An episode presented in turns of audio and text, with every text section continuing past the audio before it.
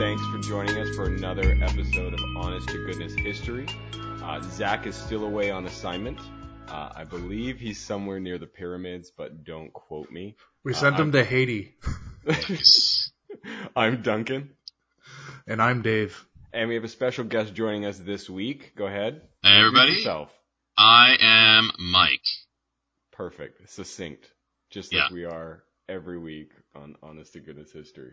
Yeah, well, And and everybody Mike knows is- who I am, so yeah, and Mike is wearing uh, a Bose hat, which I I, appreciate because Bose is a fantastic brewery with fantastic product. Oh, And- delicious beer. And they do not sponsor this show at all, which I'm pretty sure is criminal.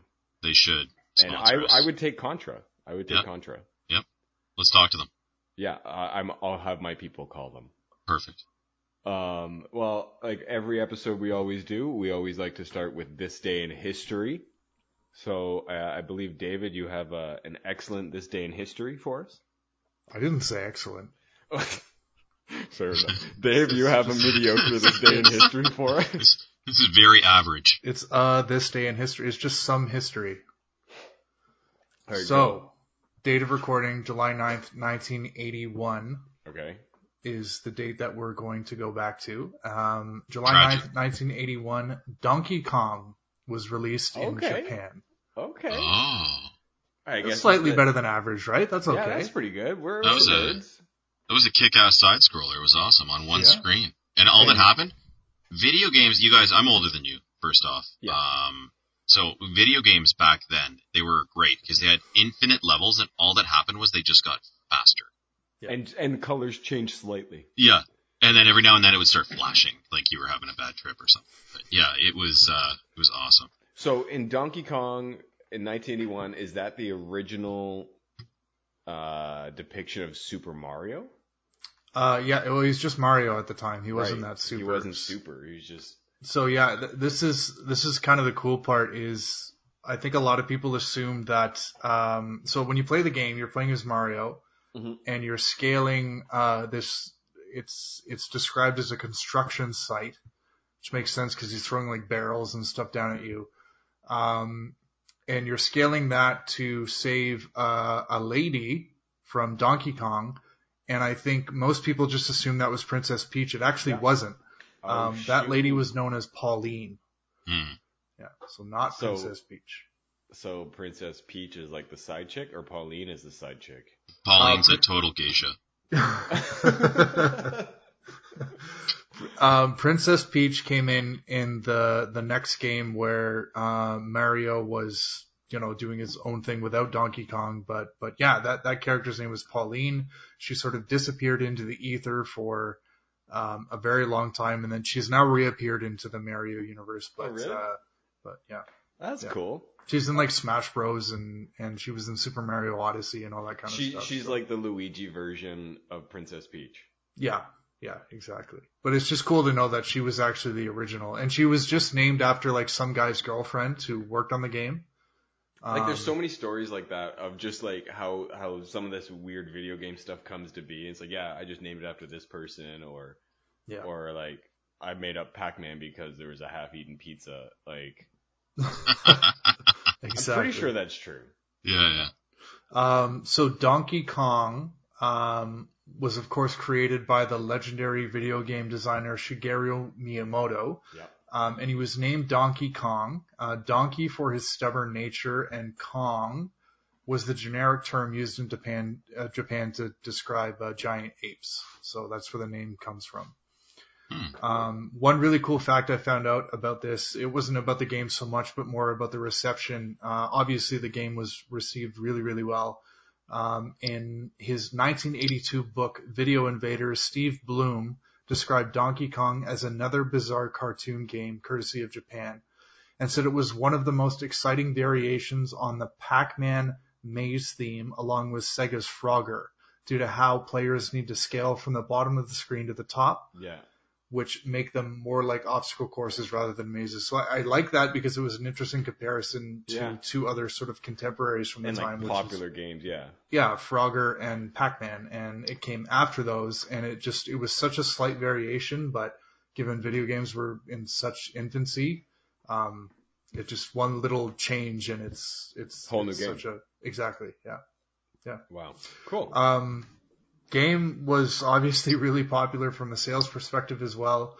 Um, by June 1982, Donkey Kong had sold uh, 60,000 cabinets in the United States alone, and that earned Nintendo 180 million dollars, which works out to about half a billion dollars today. So Jesus. That's crazy. So how much would each cabinet have been sold for if 60,000 was 180 million?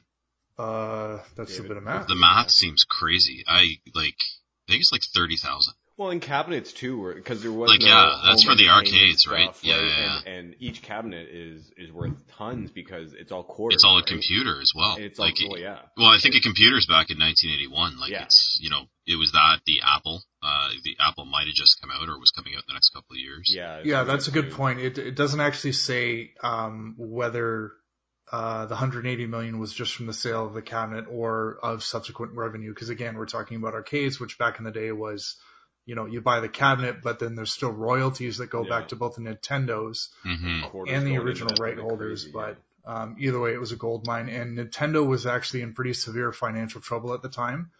And it's it's it's pretty widely accepted that Donkey Kong is what brought them out of of of that financial trouble. So so yeah. yeah. amazing. Cool. So that's this day in history, July 9th, 1981.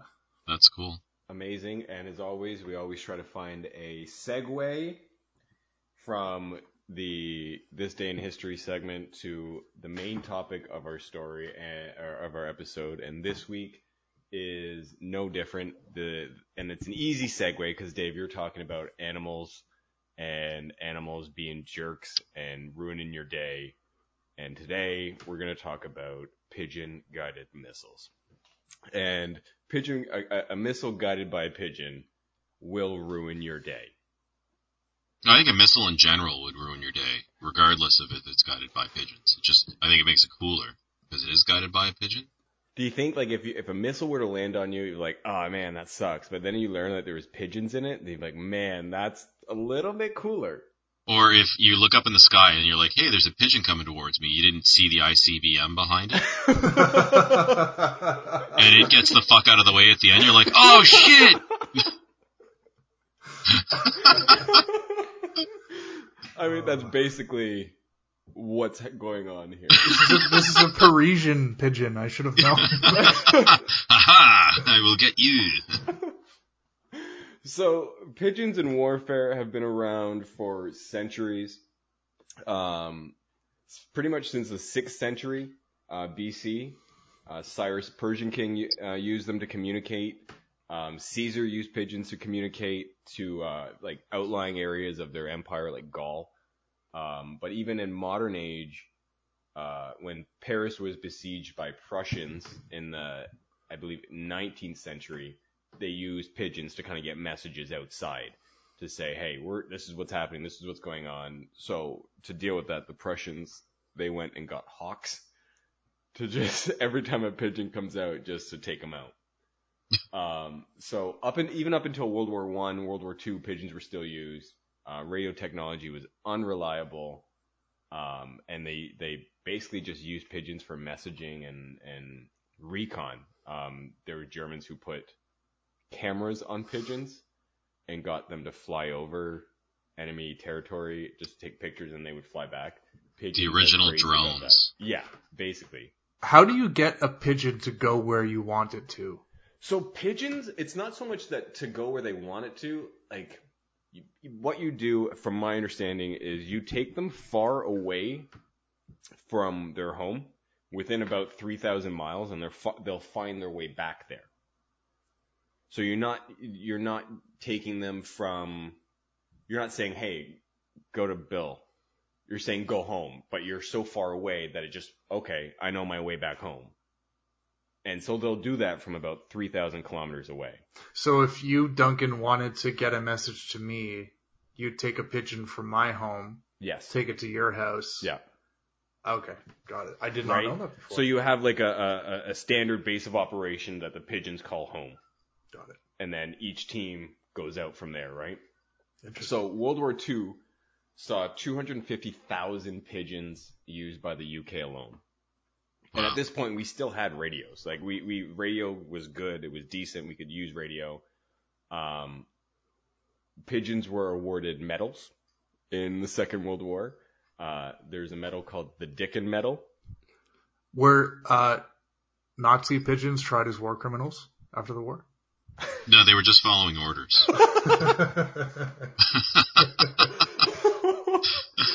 oh my god! Nine. Amazing, amazing. so pigeons were awarded medals. The medal was called the Dickin Medal. Thirty-two pigeons in World War II got the Dickin Medal.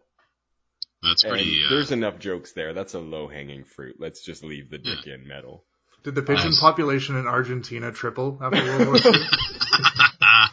likely, likely. They they're all there. albino pigeons, though. they, they got there on a sub. yeah.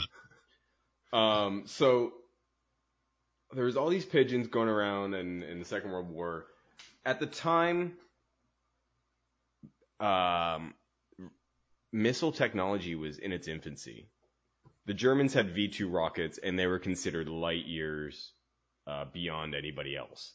Um, they had basically an analog computer within uh, the V2 uh, that was better than anybody else. They were launching missile strikes from Germany to London, causing absolute havoc. Um, so the Americans decided they need to figure out how to do this and how to get accurate bombing because at the time they were basically doing carpet bombing, which had very high collateral damage. Um, it was inaccurate. You didn't always hit what you wanted. So enter a man named Burrhus Frederic Skinner, uh, affectionately known as B.F. Skinner. He was an American psychi- psychi- sorry, psychologist. Oh, that was a mouth fart right there. Um, a behaviorist, an author, an inventor, social philosopher, and poet. So, prior to the war, he liked pigeons. He had them as pets, and he trained them to tap objects for food.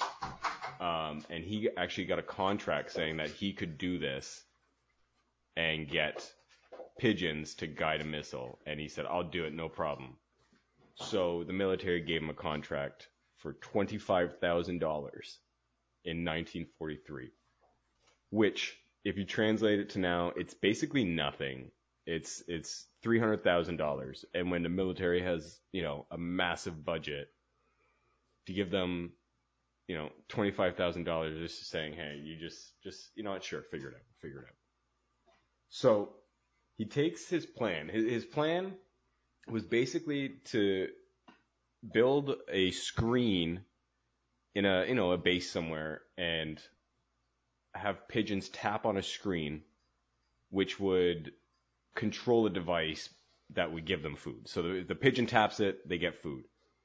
So they would take these. The plan was to take these six or seven pigeons per missile and get them to tap a screen inside the missile to guide it towards a target. That was he said, that's what he said. That that's what he's gonna do. So he got his squadron of pigeon in 43.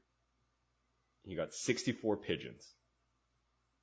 And apparently they're really good at the task that was asked for them. So they have better vis- vision uh, than humans. They have better. They have uh, the ability to react, a better uh, reaction times than humans.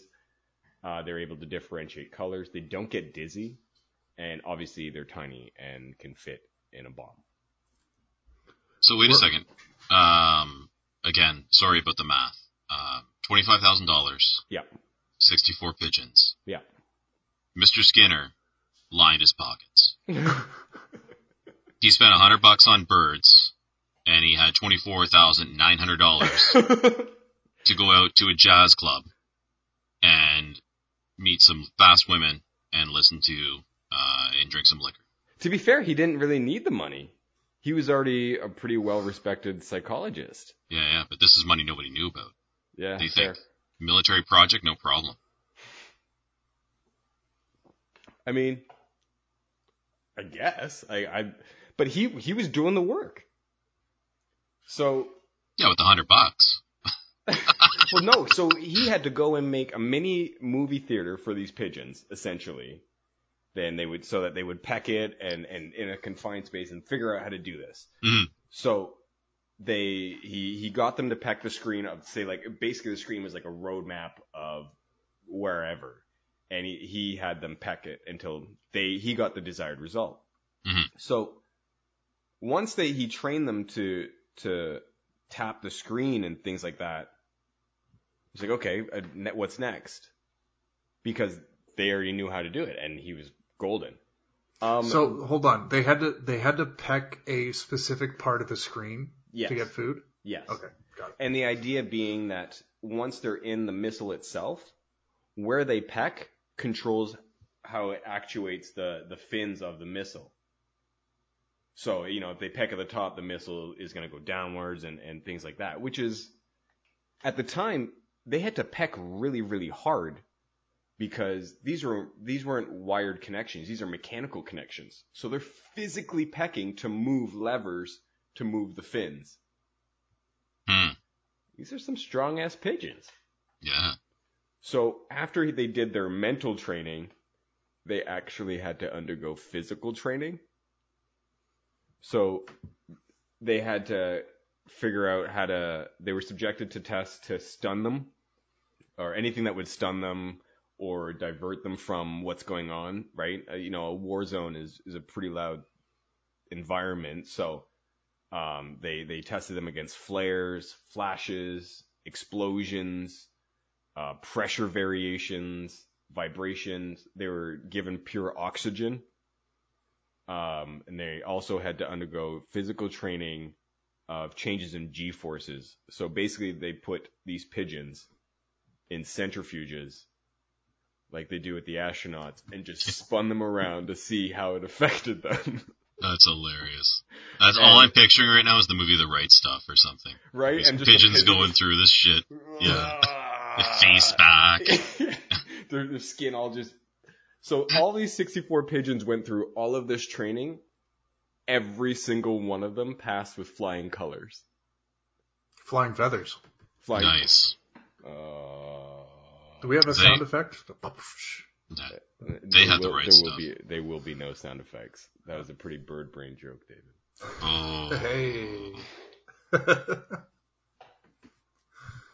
So all 64 pigeons excelled. So Skinner and his squadron are just absolutely stoked. He is he he books a demonstration with uh, military officials, and they were actually going up against a pretty tough uh, competition at this time.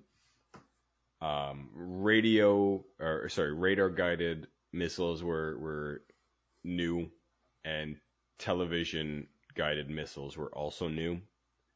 So he has to compete with those. Um, the pigeons outperformed radar homing missiles and TV radio guided missiles. Um, Skinner's demonstration was rated at 55%. Uh, the other, both of the other methods were under 40%. So these pigeons outperformed contracts that were millions of dollars higher than theirs. These $25,000 worth of pigeons did better than millions of dollars of, of radio and TV um, guided missiles. And the military still chose the other guys Oh. right? So these pigeons, they outperform them because, and, and Skinner's trying to plead his case. He's saying, guys, radar can be jammed. TV signals can be lost. These are pigeons. They will always work. And they put six or seven in there so that if one didn't work, the other five would, or the other, you know, six would. It's crazy to think how much free labor the armed forces could have had just in the city of Manhattan alone. like and and the pigeons that Skinner got, these weren't like any sort of special pigeons. These were just pigeons that he found. He could do this with any pigeon, and he's just like, no, I'm going to use these ones. Um, so yeah, these these pigeons outperformed, you know, the this up and coming new technologies, like flat out, and yeah, the military still said no, we're gonna pass. It's all about kickbacks. It probably you. was. It probably Yeah. was. Where was Halliburton? Yeah, I've seen War Dogs with um, Jonah Hill. Nicolas Cage. No, Jonah Hill. Which That's War. You're thinking Lord of War. Oh, War, do- yeah. uh, War Dogs. It's they. They're two arms dealers, like in the um, Iraqi War, and they just they're like low bidding, like shitty war contracts. They're like, we're gonna supply your bullets, like the the absolute, like we're gonna supply shoelaces to the military because nobody goes after those contracts, Yeah, and they yeah. would, yeah, and they uh, they were like illegally importing arms and stuff like that. It was, it was a cool movie, but yeah, it's all about kickbacks for sure. It really is. It really is. So, unfortunately, Project Pigeon, which was the code name, or fortunately, if you're a pigeon, uh, was canceled. And uh, just before, so no pigeons saw, uh, you know, action in in this way during the Second World War. Um, but yeah, these were like the world's tiniest kamikaze pilots Yeah, because they did not survive uh, the impact. Um, and Skinner said, you know, he thought about the the uh, end game, and he thought the lives of a few pigeons would not be uh, as bad as the possible other outcome. Mhm. Um, but after the after the project was ended, Skinner kept the birds. Uh, they were his pets, and he, he would test them years later to see if they would still remember how to, uh, you know, peck the, the a screen. And, sh- and 10, 15 years later, they still remembered uh, all of their basic training. there you I go. didn't realize pigeons lived that long. Maybe not 10, 15 years, but Like six months. Pigeons, uh, birds actually live quite a while. Yeah. Uh, maybe it's probably like six. So two things. Um, one, that's the shittiest uh, secret code name for a project I've ever Project heard. Pigeon. Yeah. Hey, Project Pigeon. What are you working on? Pigeons. Yeah, but Like, hang on, hang Project on. nothing to nothing to see here. if if you're a Nazi spy and you're reporting back to your handler and he No. says, "Yeah, what are they working on? They have pigeons in the Yeah. missiles." The guy's gonna be like, "Okay, sure he does, Hans. Get out of Yeah. here." Hans, it's time to give up the schnapps. right? Like, who's gonna believe that? Who's gonna believe that? yeah. In the Average second lifespan for a pigeon is six years, by the way. All right, so maybe six years after the fact, he, they still remembered. And all they had to do was like open up like a little small ejection door prior to the missile landing, and they could have flown and come home. And then you know because they start with 64, like their their their original squadron was 64 pigeons, right? Yeah, Um, but then you only have 64. Well, and they were launched in six to seven, so you're you're only like seven to eight missiles before you're out of pigeons that are trained, because all of them would fucking die. So A you would company need- ran out pretty quick. Yeah, so it's like years of training for eight missiles. Like, but if you like, have if you have an escape door though, they would they would all come home. If they're within range of well, the problem is Well, 3,000 miles, from a like- plane. Yeah, The you see, Mike, there was no there was no pigeon union at the time. not at all. If the yeah, for sure. Labor unions, Jimmy Hoffa would have would have hooked those guys up for sure. This isn't the first time the military, or the last time the military would try animals. Also, in the Second World War, they tried to use bats, which I think would be a fantastic addendum to this episode. But we'll we'll talk about that in another day. Um, Project Pigeon would come back in 1948, and here's a better project name: Project Orcon which stood for Organic Control. So it's a better project name, um, but it was also canceled in 1954. That was no very George pigeons. Orwell though. Yeah, it was. Yeah, totally. But yeah, no pigeons ever saw the line of duty as kamikaze pilots. Hmm. But I think I, I think I know what sound the person made who had the bat idea right before they said the idea. Do you want to know what that sound was? yes. Guys, get this. bats, Yeah, Just bats. It's a marketing brainstorming session. Right? And there's, Here's there's what no we're bad gonna do. answers, guys. There's no bad answers. Let me just, I'll get it on the board. I'll get it on the board. There's no bad answers. The guy says bats, and they're like, Yeah, yeah. uh, okay, bats. So are you gonna are you like is that gonna be something we're gonna talk about in a future episode then, or can we talk Yeah, about we can bats and other animals now? Because I've got my favorite topic, and Duncan, we've talked about it, but Dave, we've never spoken um, really. Um, so Okay, my wait, I'll- favorite. I'll, I'll do bats quickly. okay, do bats, and then I want to do my thing. I want to do my thing. So the idea was to have bats carry uh, incendiary devices, uh, and they would drop them at night, uh, preferably over Japan, because Japan is a uh, the, a city made of paper and bamboo, um, and especially in the 40s. And the bats, as they're dropped from the plane at at dawn, would try to seek shelter in roosts. And these incendiary devices are set on timers and would ignite the city uh, come morning when the bats came to places to roost, and these places would be high up, difficult to access. It hit a problem when the training facility caught fire. so it worked. it worked completely. It worked too well. Absolutely worked. But that was the military's dalliance with bats. Yeah. Uh, so mine is also in World War II, um, and it's awesome. Uh, this is from the Russian side, though. Russians, very practical people, so they try to use what's around, right? Um, so picture this: uh, tank dogs, right? So what they did was they would take stray dogs, uh, they would train them, and they would strap mines and explosives to their back, and they would train them to go under tanks, and they would explode. You know, again, similar to the the pigeons, like kamikaze dogs, kind of. Um, but yeah, the great thing was they only trained them because they didn't have German tanks to train them on. They trained them on Russian tanks. So they li- they unleashed these dogs on the front lines, and they ran back to their own fucking tanks and blew themselves up. It's a very that's a very Russian World War II story, if you ask me. It's it's like perfectly Russian because I can just imagine the commander just being like, Shoot the dogs! "What are you? What is happening? No, no, no! Get the dogs! Get the dogs!" And the Germans Nice. just laughing at them. Yeah, And animals in warfare, I think there's so many. I mean, they have dogs with titanium teeth in Afghanistan now. yeah, Um, you know, I think there's there's so many episodes within this episode that we could do and, and have spin-off episodes. yeah. Torpedo dolphins. Torpedo or and and the mine detecting dolphins and, and Yeah. things like that. They don't But- report on that on CP24. They don't. Not anymore. They used to back in the day.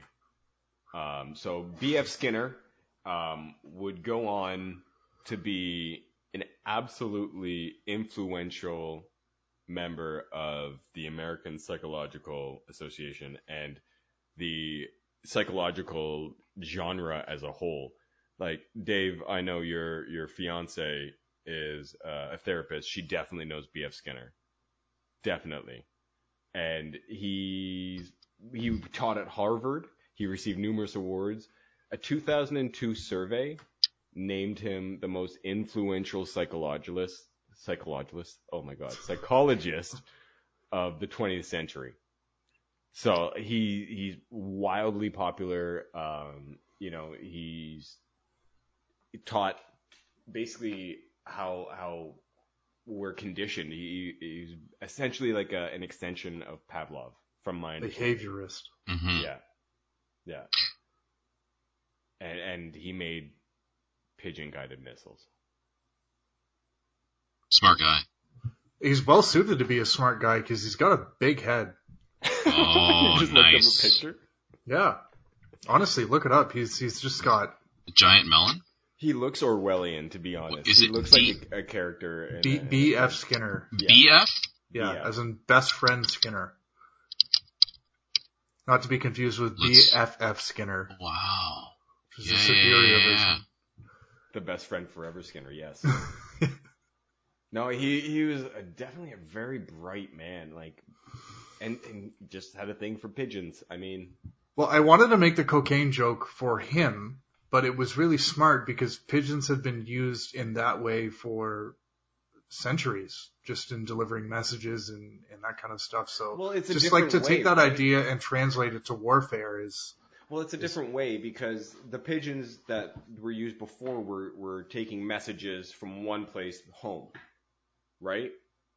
But these pigeons aren't delivering messages. They're not trying to get back home. They're just trying to peck a screen. right, but it, it still ties back to behavior, which Oh, is something he was an expert in. So Mhm. It's Yeah. just he he looked at just natural patterns of behavior and said that one thing can apply to another, and it might work in warfare. Well, and he said the, the the thing that bugged him the most, the thing that pissed him off the most about uh, Project Pigeon, is that surprise, no one took them seriously. And he's like, why isn't anyone taking it seriously? That's why the project never continued. It had nothing to do with the ethical reasons of blowing up six to, to seven chickens or chickens, six to seven pigeons every time you want to blow up a target. But to be That's honest, awesome. Project Pigeon could have saved lives instead of carpet bombing. You know, you have more precise attacks, and and the civilian casualties would probably have been less. But if only we listened to the pigeons. Mm-hmm. And there you have pigeon guided missiles. Very good, Duncan. I like it.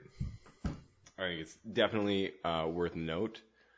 Um, I don't know what we have on the docket for next week. Uh, I believe Zach is back from uh, his adventures. We'll have to ask him about where he went, and um, Yeah. but I believe we're talking about pipes. If not, I mean, just listen. You'll see what's up. Nice. And don't forget to uh, follow us on Instagram, Facebook. And if you have any problem with what you, we've heard today, um, I'm pretty sure I should just give you Mike's personal email address. But Yes, please do. I hear we're just- getting we're getting bonus content on social media leading up to, uh, or is it after? It'll be after every episode. There'll be some extra bonus content during the week On Instagram. on Instagram and Facebook. Very cool. So I've seen some of the artwork, people. It's it's worth clicking the free follow button. Trust me. I mean, it's just a click. Would it hurt? And we haven't received any corrections to date to honest to goodness history at gmail.com. So everything we're telling is 100% true. hmm So clearly, by that transitive property, we're pretty much geniuses.